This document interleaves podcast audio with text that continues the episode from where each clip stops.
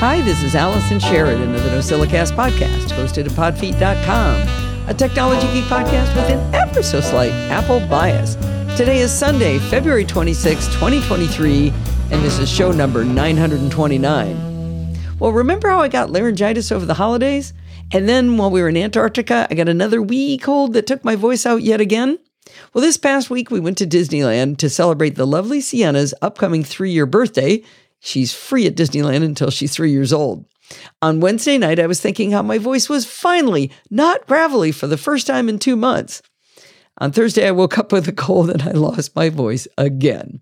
Now, I had a nice meaty topic I was going to tell you about uh, that I was going to tell you about myself, but I think you might appreciate the story next week when I'm expecting to have my full voice back. Now, the good news is that last week, during that short intermission when my voice was actually working, I recorded a lovely chat with Ed Tobias, also known as Mr. Ed, in the live chat room about some geeky stuff he's been doing. And to help me through the chaos of these last couple of months, Bart recorded ahead of time a fabulous segment about macOS spaces. I think you're really going to like both segments. They're both pretty long, so there will be just these two segments. That's more good news because it means you won't have to listen to much of my voice, even though it is mending again. I'm excited to tell you that I got to be the guest on the Automators podcast number 122 with David Sparks and Rosemary Orchard. They asked me lots of great questions about automation, which you wouldn't be too shocked to find out, and I focused mostly on things that I do on the Mac. I managed to squeeze in some information about programming by stealth, of course, and uh, what we've been doing there. But my favorite part was when they asked me, What are my favorite tools for automation? I had a really great answer to it, and I don't think it's what you would expect, but it's an answer that Mike Price really enjoyed. Anyway, check out this episode of The Automators at relay.fm slash automators, and it's episode number 122. And of course, there's a link in the show notes. Before we talk to Ed, I have to give a disclaimer. The subject of our conversation is how he used Better Touch Tool to do some automation to kind of fake his way into making a Stream Deck, but using his keyboard. Before we started recording, I told him I could have sworn somebody had very recently talked about Better Touch Tool on the show. We racked our brains trying to remember who it was and what they'd done with it, but we couldn't remember. I even searched podfeet.com, and as you hear in the recording, I found mention of Better Touch Tool from 2009, but nothing recent. But I was sure somebody had just talked about Better Touch Tool. At this point, I'm betting about 90% of you are hollering into your phones that it was Alastair Jenks who talked about how he's using Better Touch Tool to control his Stream Deck just one month ago, was when he talked about it. Now, I've confessed many times that I don't even remember what I talked about even a week ago, so this is on brand for me. I went back to listen to Alastair's piece on Better Touch Tool and how he's using it to control his Stream Deck, and I do remember the recording now. I blame the fact that I listened to it. Uh, I don't think I listened to it on the ship, but maybe on our way back on the plane. And I blame too many penguins, too many breakfast croissants, and too many white Russians. And that's why I don't remember who it was. With that preamble, I still think it's a fun conversation with Ed on what he's been doing with Better Touch Tool, and after re listening to Alastair, I'm even more excited to jump in and learn the tool. Ed talks about the price of Better Touch Tool, which is $22 for a lifetime license or $10 for two years of updates. But I wanted to make sure you knew it's also available with a Setapp subscription. With that long preamble, let's listen to Ed and my conversation about what he's been doing. Well, back in 2009, Matt Hillier talked to us about Better Touch Tool, and evidently it's come a long ways and it does some other stuff. I'm, I'm shocked that in, uh, what is that, 23 to, I can't do subtraction, a long time. Is that 14 years? Anyway, a long time ago, it uh, did some things and apparently it does more. And I've asked uh, Ed Tobias, good friend of the show, good friend of Steve and mine, to come on the show to tell us about something fun that he just did with it this week. How you doing today, Ed? Pretty good, pretty good. Yeah, I, I hadn't used Better Touch Tool in a long time either. I kind of did a revisit on it myself. Yeah, so I, I, love the way Ed did this. All he did was he sent me a screenshot and said something like uh, my new Stream Deck or my pretend Stream Deck, my fake Stream Deck. Yeah, it's kind of like a pseudo Stream Deck. Yes, I can't afford a real Stream Deck. They're on sale this week. Oh, good. uh, but Ed is the kind of guy that would prefer to build his own with baling wire and uh, and uh, strapping tape, right? Yep, that's it. A little duct tape and baling wire, and that'll work. You could get it done. Yep. all right. So this all has to start with an itch you want to scratch. What what problem were you trying to solve? So you know, every time I would uh, do, I do some coding. I work on my own uh, web server, and I do coding with uh, Home Assistant and a few other apps.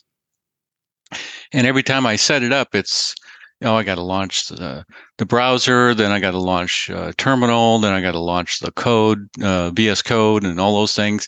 And it's, you know, it'd be nice to be able to just press one button and have my entire setup happen, uh, all the apps launched and all the con- windows configured just the way I like them. So I was looking for a solution like that. Um, and I started going down the path of uh, going to shortcuts, you know, the Mac OS shortcuts.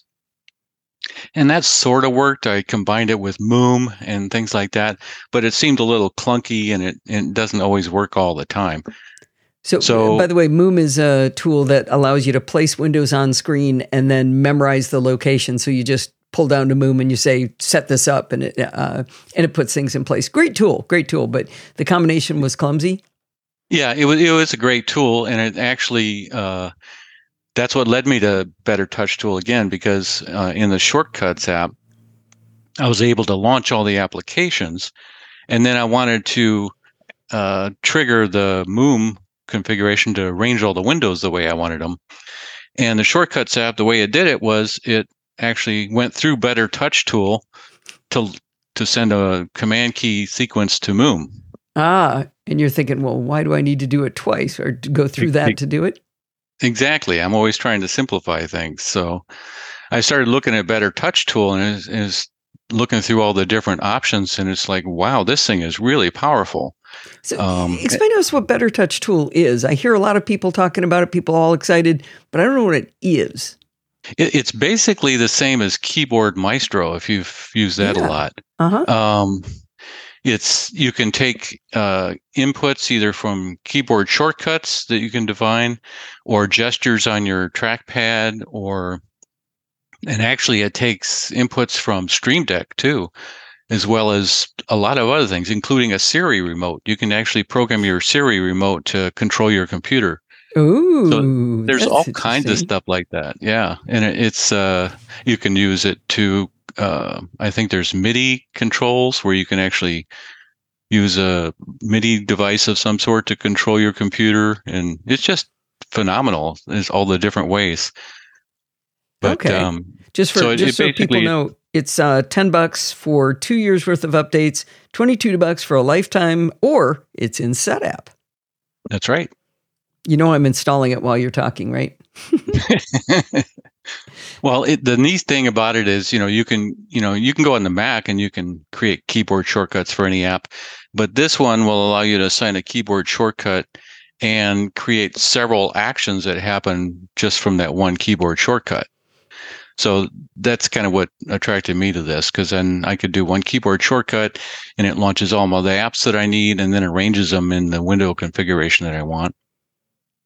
Um, for example, I have one, and then to make it mo- look more like uh, Stream Deck, I actually printed out the icons of the different applications and pasted them on my keyboard. I've got. So that's um, the picture you sent me. That's the picture I sent. Yeah, it's uh, it's. I have one of those uh, extended keyboards with the number keypad, and it gives you the F keys that are like 13 through 19 so things you never use, right? Things you'd never use, yeah. So I use that to assign those uh, actions, and I just pasted those with uh, label maker tape and uh, kind of printed out the icons on them. So it's real so, classy looking then. Oh, it is. Yes, yes. That's the duct tape version. Um, but it it works really well, and I I have a I have one that's got Discord on it, and it launches Discord uh, as well as YouTube channel at podfeet.live, podfeet.com slash live. And then that way I'm ready for the show at five o'clock on Sundays. Oh, I love it. I love it. So can it, um, can it take you all the way into the right uh, server on um, Discord? Yes. And um, you can do it with certain key combinations, but that's the only one I go to Oh, okay. Yours. So It- well, it's kind of funny. Uh, this will probably air before it happens, but I'm uh, going to be on the um uh, Automators podcast. And one of the things we were talking about was applications that make it hard to actually control some of these automation tools. And uh, um, uh, they Rosemary? talked, yeah, Rosemary talked specifically about the fact that Discord is not a standard app and has all these weird buggy behaviors, and it's really hard to control it. So it's good to know you actually can do that. Yeah, yeah, you can. Um, not only that, you can instead of just launching Safari, I can actually tell it to go to this URL, so it'll take me Ah. wherever I want. So it, it's very kind of uh, very handy that way. It's got it, uh, a lot of other features too. It's got a thing called where you can do a hyper key, and it's uh, it's uh, basically it's you know how you do the shift control option command with all the fingers on your hand Right. and then and then hit something else well you can assign shift option control command to the caps lock key. I hear so many people do this, and it makes me crazy because I use the caps lock key as nature intended. I use it Oh, for but you caps can. lock. But you can. See, that's Oh. the thing. You if you use caps lock and then another key like caps lock W, that'll use the hyper key. But if you just hit caps lock, it turns caps lock on. Oh, I take back my growl of annoyance. There you go. That's interesting. Yeah, so it's it's uh, you keep the caps lock functionality, but you also add to it by making it do that. And the nice thing is the shift control option command is something that most applications don't ever use all those. Mhm. So you won't be interfering with any application's natural key uh, key commands. It's kind of interesting that it's that set of keys because that's exactly what people use in um, Keyboard Maestro. Yes. It's almost like there's a common language now between these kinds of applications, I guess. Yeah, may probably is. Yeah. I, I got Keyboard Maestro a long time ago, but I never really got into using it. It just seemed very complicated to me. But this one just seems very natural. Mm. Um, but there's all kinds of things, and there's things I've uh, learned by looking online. They're game changers to me, like holding the shift key down and moving two fingers on my trackpad up and down changes the volume. Oh, oh, that's Yeah. interesting. Once you try it, it's just like this is life changing. It really is. Uh, tapping with two fingers brings up a Finder window, um, Oh. and they have a these thing are where these are default built in. No, you just set them up, but they're Oh, pretty okay. easy to set up. Um, and then there's one where I set up where it's got its own uh, clipboard manager, and you can use uh, like I've got it set up where if I have two fingers on the trackpad and I tap my left, the left of the two fingers, it launches the keyboard or the clipboard manager within Better Touch tool. Huh. That And seems that- like it would take dexterity. Hold two fingers down and lift the left one. I might be able to Yeah, do that, it- but I'd have to think. You have to use your brain to do that, don't you? You kind of do a little bit, but it's not not too bad. Um, and it's got um, when you do that, you can favorite some of the things that you've captured in the clipboard manager, and they stay Okay. as favorites. So they're kind of like you know, like every time I want to create a new HTML page, all that glop that you put in the beginning of an HTML page, I save that as a favorite, so I can go right to it. Oh, that's cool. So when Yeah. you, when you do that weird keystroke, it's showing you your list, but then you can favorite within that. Yeah. Okay. Now, And where, then uh, where did you get the ideas of to do these things, like like bringing up the clipboard manager or um, swiping with two fingers with the shift key to do volume? No, I just kind of searched uh, YouTube for better touch tool videos and tutorials, and I got a lot of them from that. Oh, okay. So that's kind of a good idea to get I uh, get ideas from other people of like what have they done with it? Because right now I'm looking Yeah. at the screen and it says add first trackpad gesture for all apps. It's like, well, I don't know what what kind of things can you do? you can do, yeah, you can do lots of things. You can even draw on it, and it'll do things. But Ooh, that's Um, crazy. It, it- the power just keeps going deeper and deeper. Um, this this clipboard manager, I just want to finish up on that. It allows you to paste things, uh, converting everything to plain text. So if you co- copied something that had formatting on it, it'll automatically remove that. Oh, that's uh, cool. it'll save the text that you just copied uh, and, and it's on your clipboard. You can save it to a file, create a new file, and save it to Mhm. that. It's just got all kinds of stuff there. Um, you can even from the thing you can run shortcuts, Mac OS shortcuts from within the clipboard manager. So some shortcuts take text as input, you know, so you can configure it to do that. Now, the, the shortcuts will fail just like they fail if you run them manually on a on a Mac, right? Yes, yes, but you can trigger them more elegantly when they're going to fail. you can, you can, and you can set up uh, any kind of trackpad or keyboard shortcut on Better Touch tool to trigger shortcuts directly too. Um, I've got a, I got one where um, I hold the shift key down and I force touch four fingers. That's where you press hard on the trackpad. And it sends a message to shortcuts to tell Home Assistant to turn all the lights on in my house. Oh, that's interesting. That's crossing several streams, but it, yeah, it does I was work. going to say. so, why do you have to talk to Home Assistant to talk to shortcuts?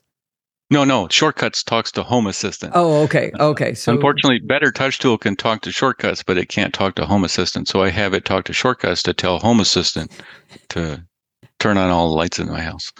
I love it. I love it. Now, w- what I do like is while you do seem to automate to a ridiculous degree, you and and you've got to spend a lot of time on this. There are always things that actually solve real problems. You aren't doing it just because it's fun to do. You're doing it because it actually solves a problem for you.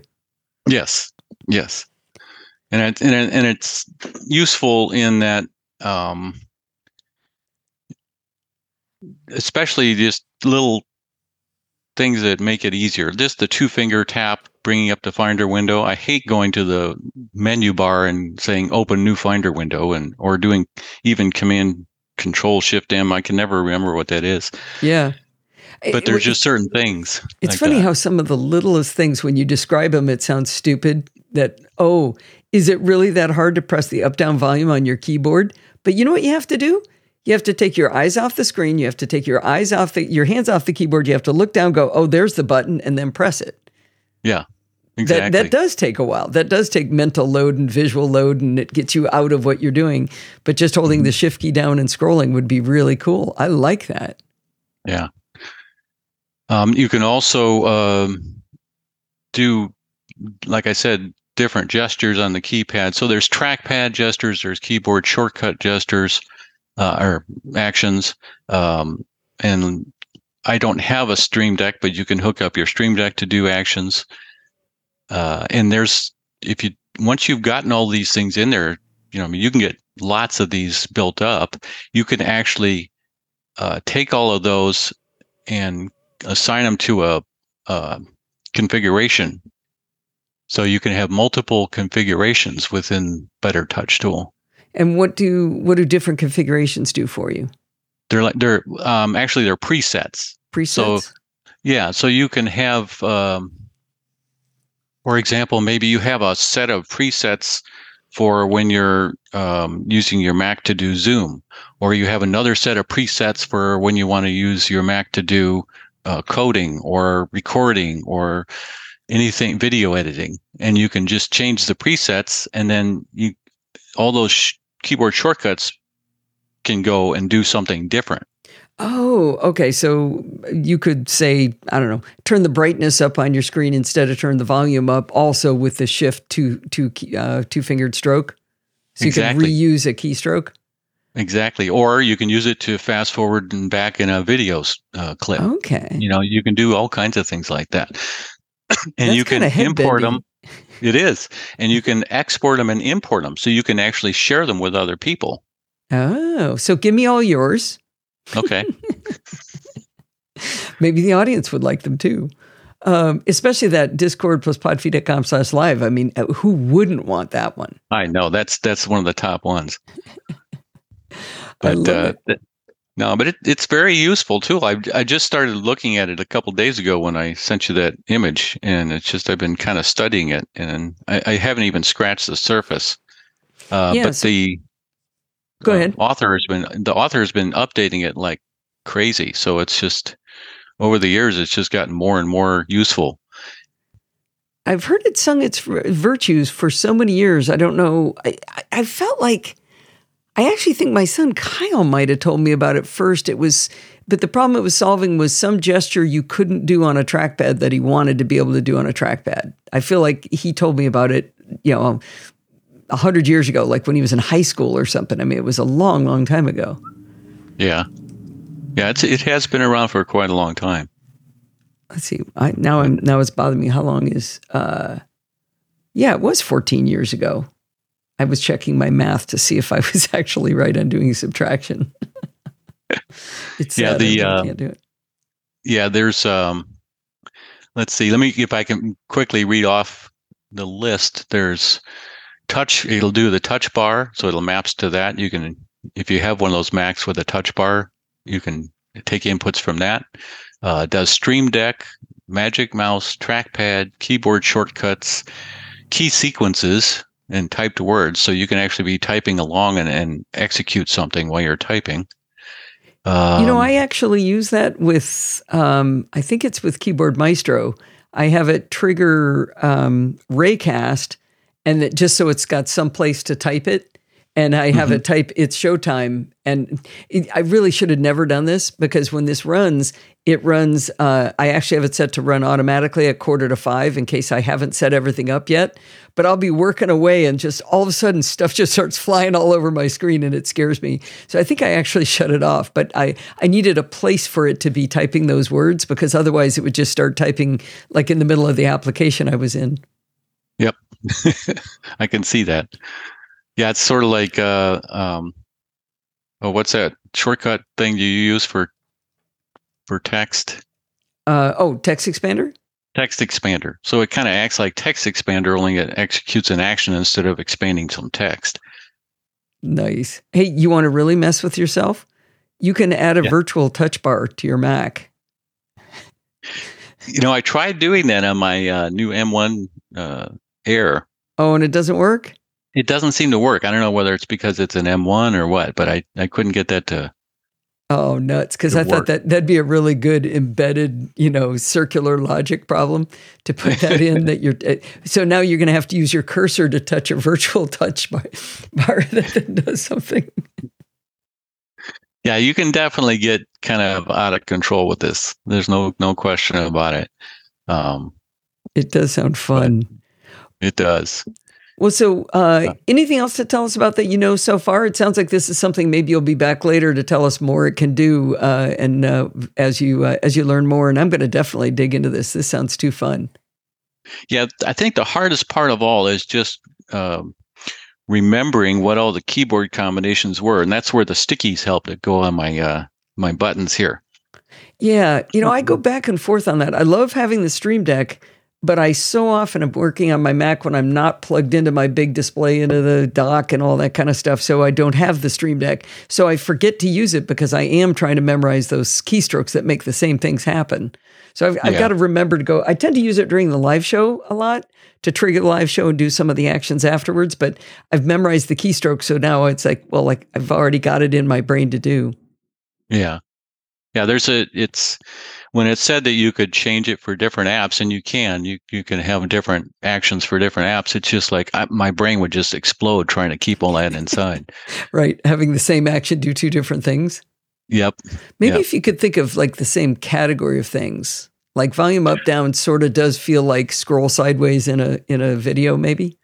Yeah, one thing I thought of was you know assigning uh, the actions to the F keys on the top of the keyboard and then when I launch the app, it just also launches like a little uh, um, a little a thing on the screen at the bottom. Yeah, like a little um, screenshot of the keyboard and telling me what all those actions are. I wonder. Sort of like that old thing you used to do with the when you hold the key command key down, it would show you all the shortcuts in the app you're in. Yes, yeah, um, that still exists on the iPad, by the way. If you hold down the command key, yeah, a little thing comes up and shows you what you can do. Oh, cool. I wonder if that's yeah. I, I know there's Mac. a Mac app that you can use for that too. Okay, here's what you do. The, there's um, extra. It's it's oh my gosh, Sindre Sorhus is the guy who wrote the Touch Bar Simulator. He's the same guy that wrote uh, Velja, the um, browser switcher that I did a review of recently, and he Oh. wrote it, and it's open source. So I want you to uh, download this and rebuild it, but make it where what it's showing isn't uh, the the real touch bar. It's what you've assigned those those buttons to. Okay, Yes. go. I'll have it for you in a second. You will. You know you're going to look at it. yes, I know. Yeah, that's the that's the problem. Is that it does help with the ADD because once I start opening up things manually, I start. Oh, that's fun. Let's do that. Yeah, yeah. I, I definitely like one of the things I talked about on automators is is things that I'm likely to forget a step in doing, forgetting to open a piece. You know, um, like you say with doing your coding, maybe you want your FTP client open too, and you always forget to open that. But if you have a, a button that opens everything you need each time, then that's uh, that's even cooler. Yes, yeah, it really helps out a lot. And then it also, you know, arranging the windows the way you like them too is is real nice because then you don't have to spend a lot of time doing that. Does Better Touch Tool help with the problem of what if a button doesn't have a command? Like, um, a perfect example was the uh, six hours I spent trying to automate pushing the little checkbox on preview uh, for the alpha channel. I don't know if you remember that one, but I, I managed to work like Oh. a three thousand word blog post out of trying to do that, and I could never, I could never get it to work. I ended up using ImageMagick in a uh, in a uh, shell script that I embedded inside Keyboard Maestro in the end. But that's the bane of my existence is Keyboard Maestro not being able to talk to an app because there's no there's no labeled button or anything it can talk to. Yeah, that that is uh, one thing I did on Keyboard Maestro too. Was I couldn't find a way to in, in the keyboard shortcuts where you can tell it to turn on and off the F keys. Mm. You know that button. There's a little checkbox in your keyboard uh, settings that Oh. allows you to turn your F keys to be either what they show the pictures as or just as regular F keys. Oh yeah, Uh, whether you use the function key or not to flip them. Right. It- yes. And and there's no way to t- ch- uncheck that checkbox. And in Keyboard Maestro, I I just had it open the window up, and then uh, it would have to go down to the third item in the window showing, and then click on it, kind of a thing.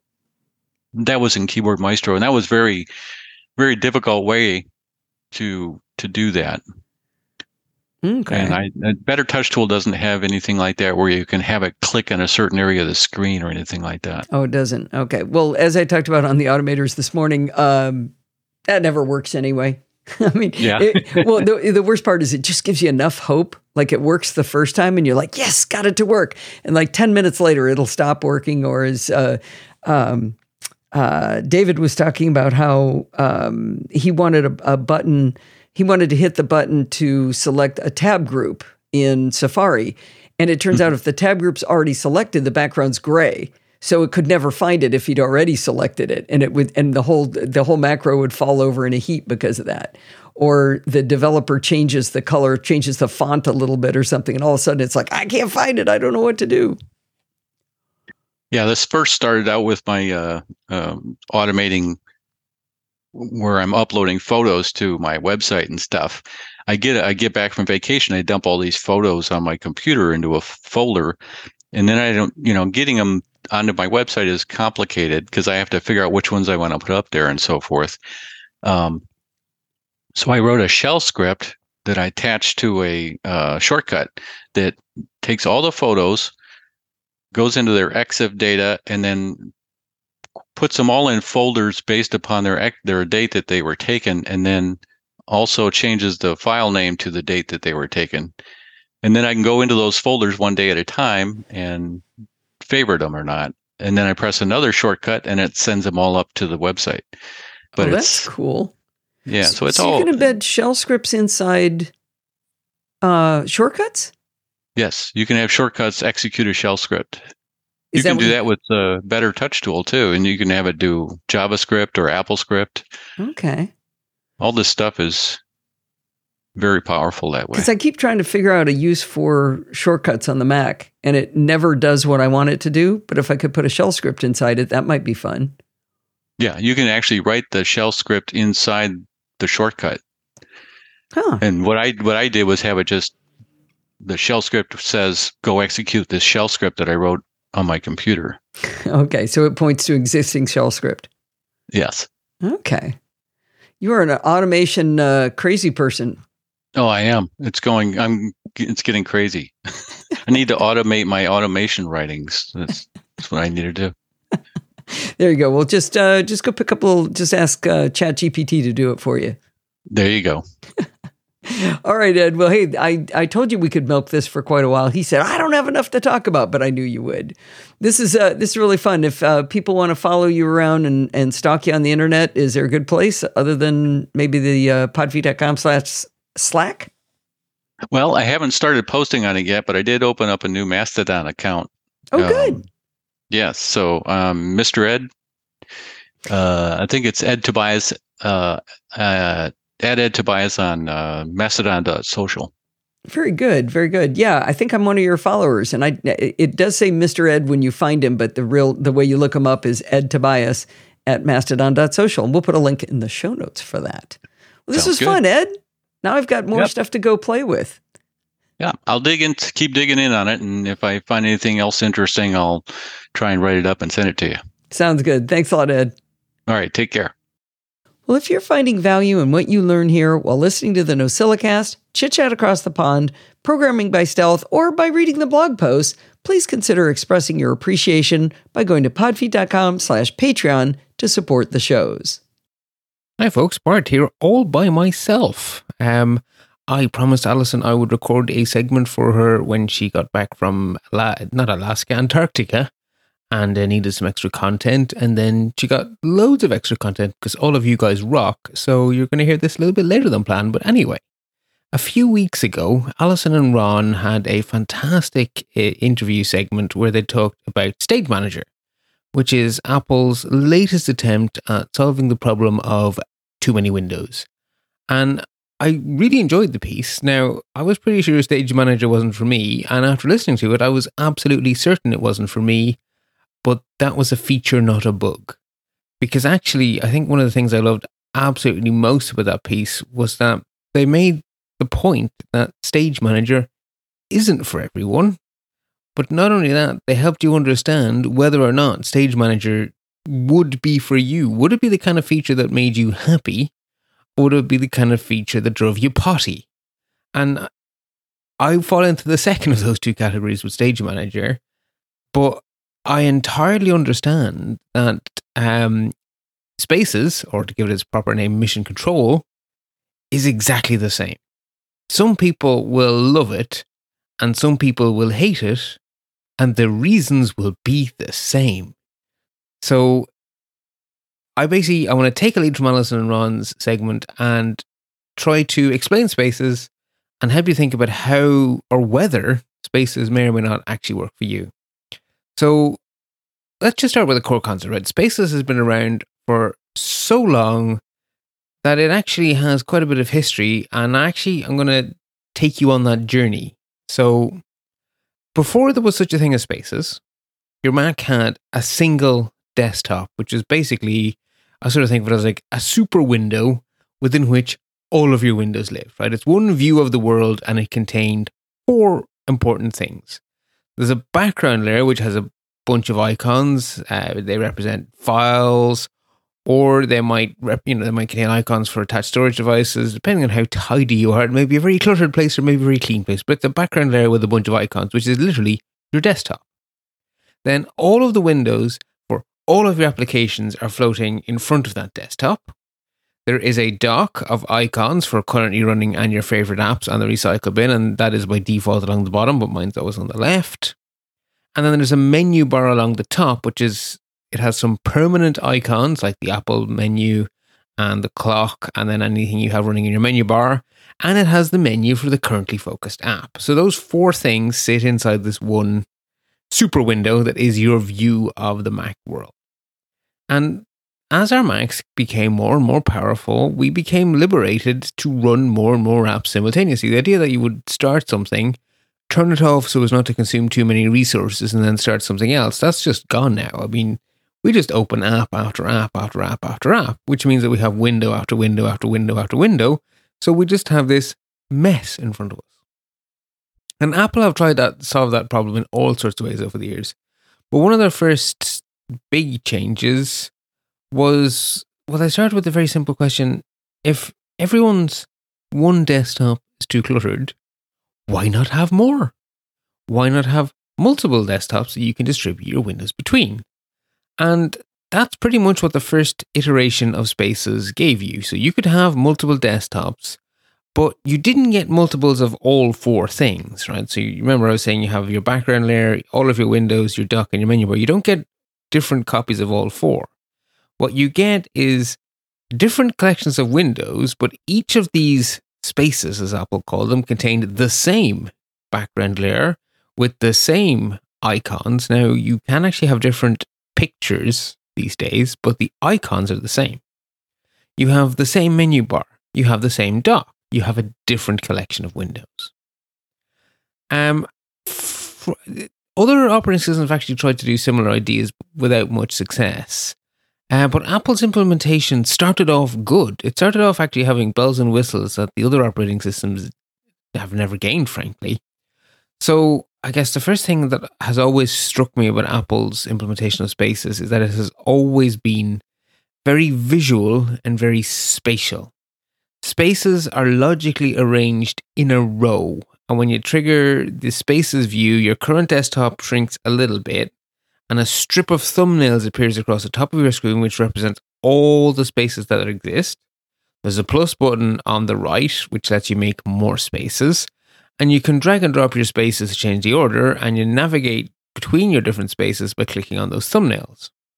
So, whatever the currently zoomed, you know, the zoomed out spaces view then can be triggered. So, you basically enter this spaces view, right, where your desktop zooms out a little bit and the strip appears. You enter into that either with a dock icon or a dedicated button on the Apple keyboard. It's the button for mission control.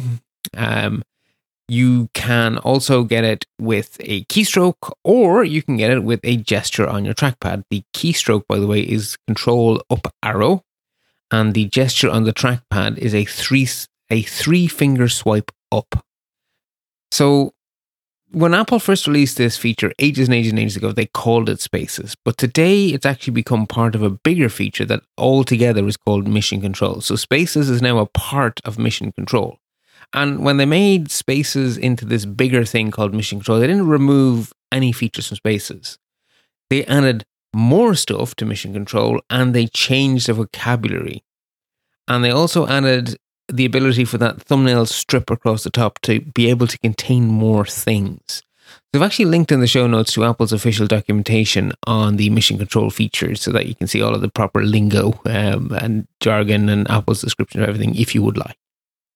So that zoomed out view where your current desktop is shrinked a little bit and then the strip of thumbnails appears across the top, well, that view is now called mission control.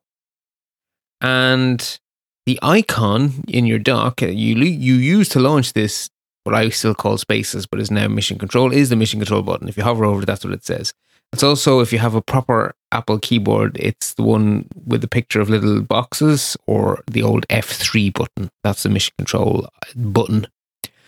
Um, the strip of thumbnails is now named. It is called the Spaces bar. And so initially it could only contain collections of windows, so one space, two space, three space. But now this is where Apple put the iOS style features on the Mac. They put them into that same spaces bar. So if you full screen a Mac app into that iPadOS style full screen mode, it will now appear as a full screen space in that spaces bar. And if you do that iOS or iPadOS style multi app split screen thing where you can have two apps next to each other, they're called split views now, according to Apple's official documentation, and they can they also go into that same spaces bar. So your spaces bar has regular win, you know, regular collections of windows, regular spaces. It has full screen spaces and it has split screen spaces or split views, as Apple calls them. Um, so I, I, I actually, before I go any further, I need to draw your attention to something. I've been saying it, but I haven't highlighted it. So, your spaces are not collections of apps, they are collections of windows. Each window is an independent unit. So, you can have 20 Finder windows and you can distribute them across as many spaces as you want. It's not that the Finder goes in a space, it's each window gets to go to a space, but each window is on its own and they can all be moved around independently. So your spaces are collections of windows, not collections of apps. And it's very important to remember that if you're going to become a productive spaces user.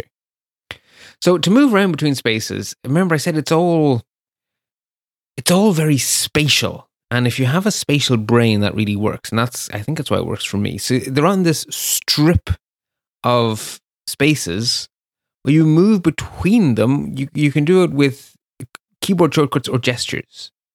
So the keyboard shortcut to enter into the mission control, the zoomed out view, is control up, and the keyboard shortcut to leave is control down. The gesture to go in is three finger swipe up, and the gesture to come out is three finger swipe down. So, three guesses what the gesture would be to go left or right by one space. While it's control left or control right, or three finger left and three finger right. And what's particularly cool is that exact same keyboard shortcut and gestures work whether you're in the normal working away mode or whether you're in that mission control overview mode. The same the same gestures work. So you can be working away fully, you know, in your normal mode and use those swipe gestures or the uh, shortcuts to move between your spaces. Or you can be in that sort of slightly zoomed out mode where the strip of thumbnails appears and you can still use the same gestures to move the current space around. So that is that is really nice that the, the shortcuts are so consistent. And again, it's very, very spatial. The other reason I, I describe it as spatial is that you can so you can move the windows by just, you know, in that zoomed out view, you can drag any window you want into any thumbnail you want and that will move the window. But you can also move the windows without going into that zoomed out mode by just dragging the window and banging it off the edge of the screen and just pausing for a second. And then you will navigate into the, the space that is adjacent to you in that direction. And then the window is still with you. So then you can just drop it into the next window. So it is if you mentally imagine yourself as being in a place on that strip of thumbnails, it really does work like that. So, like I say, very, very spatial. So, before I go into the power features of how you can make spaces do even more stuff than the basics, I'm going to hopefully help you answer the question of is spaces for you? Because if it isn't for you, well, you probably don't care about the rest. But if it is for you, then please do stay tuned. So, I've, I've already hammered this point a few times, but first and foremost, if you think spatially, you are likely to like spaces because of that spatial arrangement. But I think the most fundamental question is how you feel about not seeing the things not in your current space. So, do you see it as a feature or a bug that the stuff you're not working on is completely 100% invisible? because the reason Allison likes Stage Manager is that the little piles of apps are visible at all times. Whereas the reason I hate Stage Manager is because the little piles of apps are visible at all times. So the reason I need spaces is because I need to remove completely, totally, and utterly everything apart from the thing I'm trying to work on. So if I'm trying to get a task done, I will make a space for that task. I will drag in all of the windows I need for that task. And I distinctly want zero other windows to be in any way visible whatsoever at all, at all, at all. And that's why Spaces works for me. Like I say, if you want to be able to see the other stuff, so you remember it's there or whatever, right? Different people have really different ways of working. So uh, this is not a judgment. This is just if you like being able to see your piles of other apps, then you should be using Stage Manager if you want the stuff you're not using to be 100% invisible to you, then you probably want spaces. Um, the other thing I would say is if you're going to become a heavy user of spaces, you're either going to get, go potty and give up, or you're going to become so comfortable with either or both the keyboard shortcuts and the trackpad gestures that you do them unthinkingly reflexive muscle memory is what they need to be. So that you're not thinking, oh, how do I move around? You should just be moving around as naturally as you walk up and down the stairs in your house or as naturally as you breathe in and out. If navigating those spaces is something you have to stop and think about, you're going to end up not liking spaces. You need to develop that muscle memory to the point where it is completely and utterly intuitive and natural, and you just unthinkingly navigate around your spaces to your heart's content.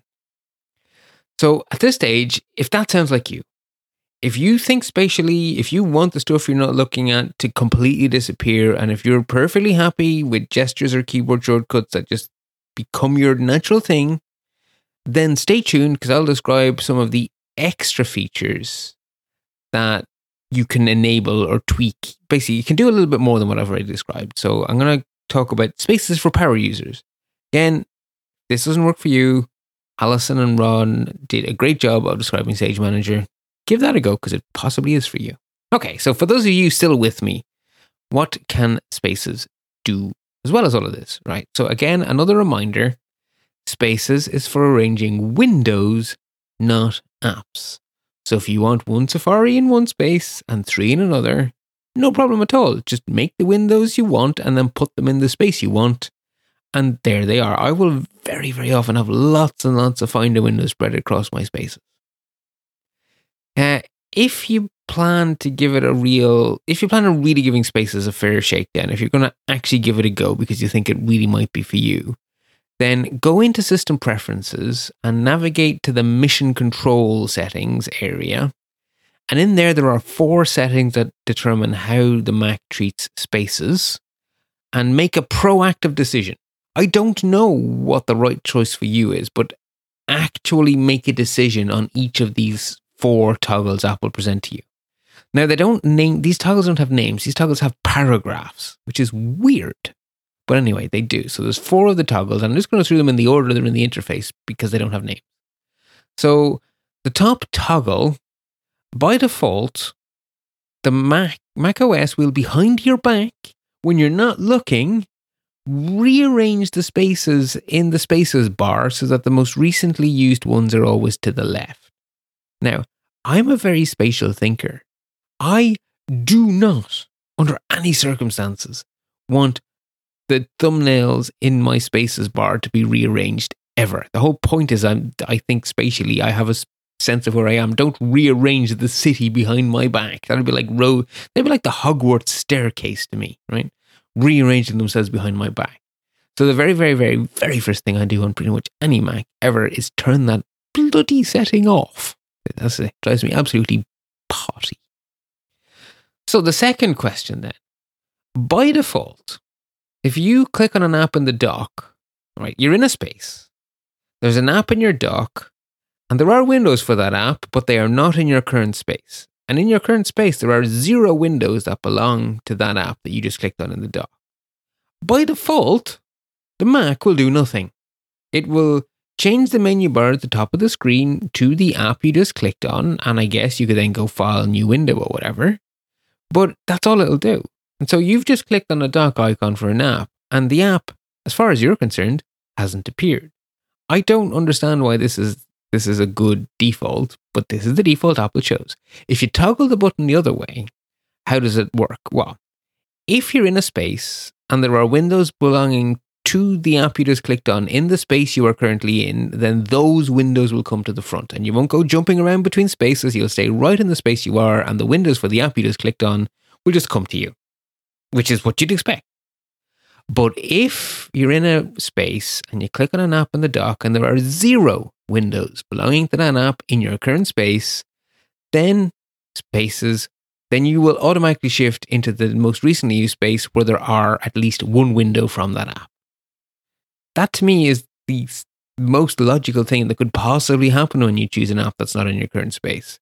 And again, I don't understand why the default is what it is. But anyway, make a proactive choice which of those two behaviors you prefer and toggle the button appropriately. Moving on to the third paragraph linked button. So by default, uh, your windows are sort of evenly spread out when you go into that zoomed out mission control view, right? So your current space shrinks back a little bit, and all of the windows in your current space sort of pull apart so you can see them all. And by default, the windows just spread out as if there was no relationship between them. They just each are completely independent of each other. If you change this button from its default, the windows will collect into little piles and they will have grouped themselves by the app that they belong to. And at the bottom of each pile will be an icon representing the app. And that icon acts as like a way of capturing the group of windows together. So if your current space has three Finder windows, those three windows will be grouped together behind a little Finder icon. If you drag that Finder icon, the three windows will come with you. And then you can take those three windows and drop them into another space. Now, if you have 20 Finder windows in another space, they're not affected at all, right? You're still only dragging the windows you can see. But if you want to take all of the windows belonging to an app from the current space to another space, then I just find it really handy to have the windows arranged by app. And so I always toggle this to on. But again, do do what works for you.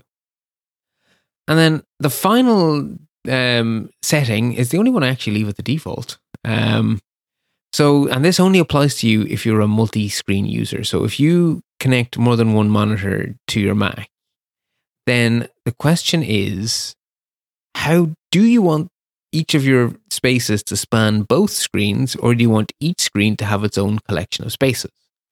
And to me, it very much depends on the kind of multi screen setup you have. So, if you have a laptop screen and an external monitor, I would say that you want them to be separate, which is the default.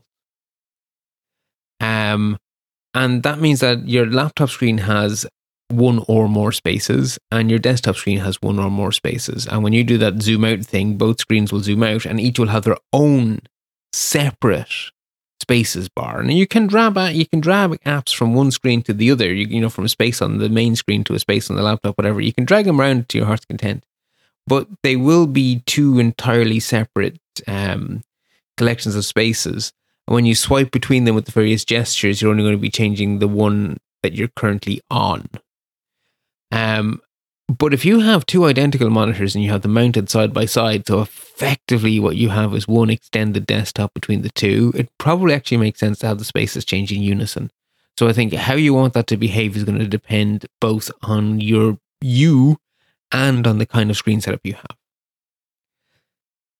So the other power user feature you have is that you can right click on any app in the dock and under options, when you expand it out, there's a heading assigned to, and that's actually controlling spaces. So by default, each app is assigned to none, which basically means that the app doesn't have an affinity for any specific space.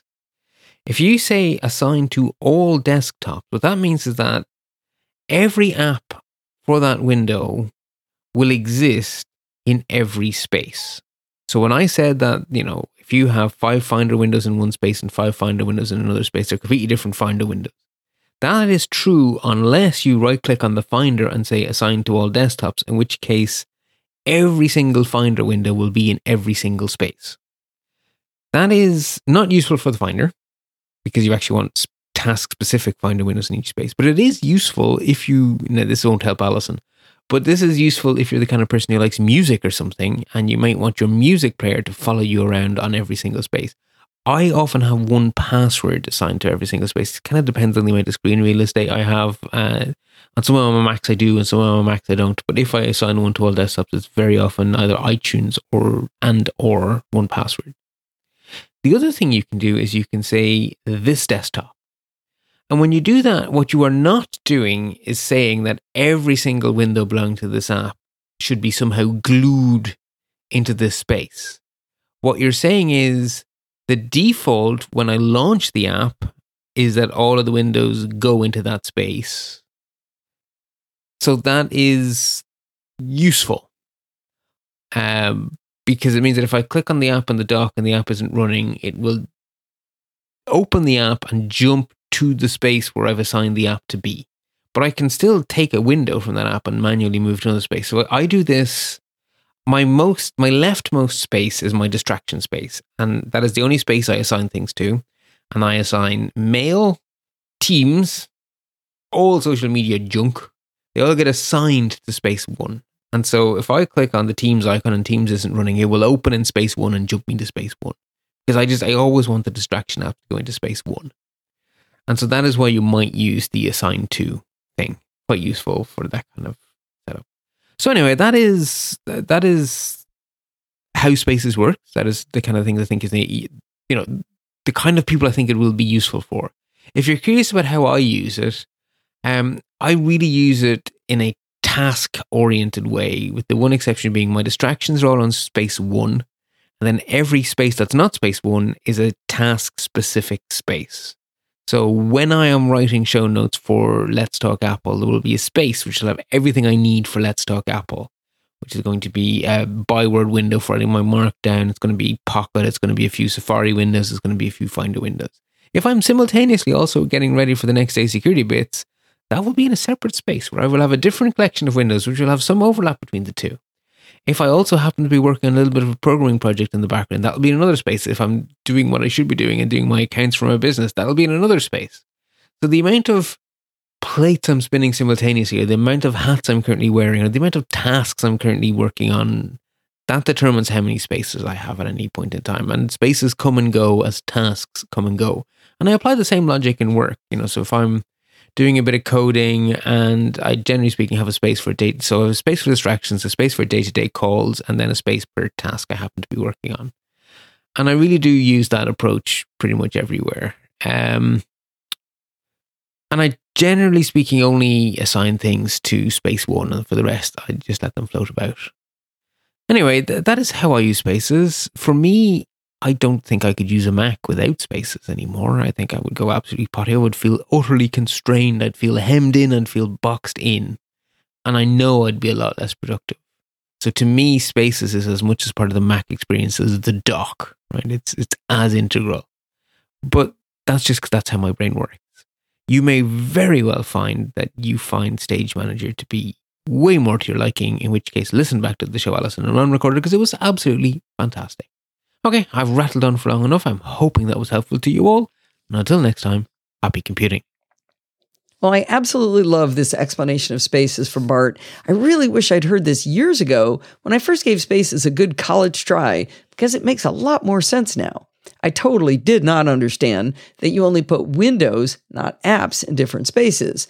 I would have put every one of the toggles Bart mentions here into the opposite, opposite setting as the way he did it, but now I understand that those controls are there and help it work the way you want it to work. By the way, you don't have to choose between Stage Manager and Spaces. It turns out you can have Stage Manager with Spaces, and each space gets different piles of apps. Anyway, thanks so much, Bart, for such a great review and explanation and getting into the, the nitty gritty details that really explain how spaces work and how maybe they can work for you.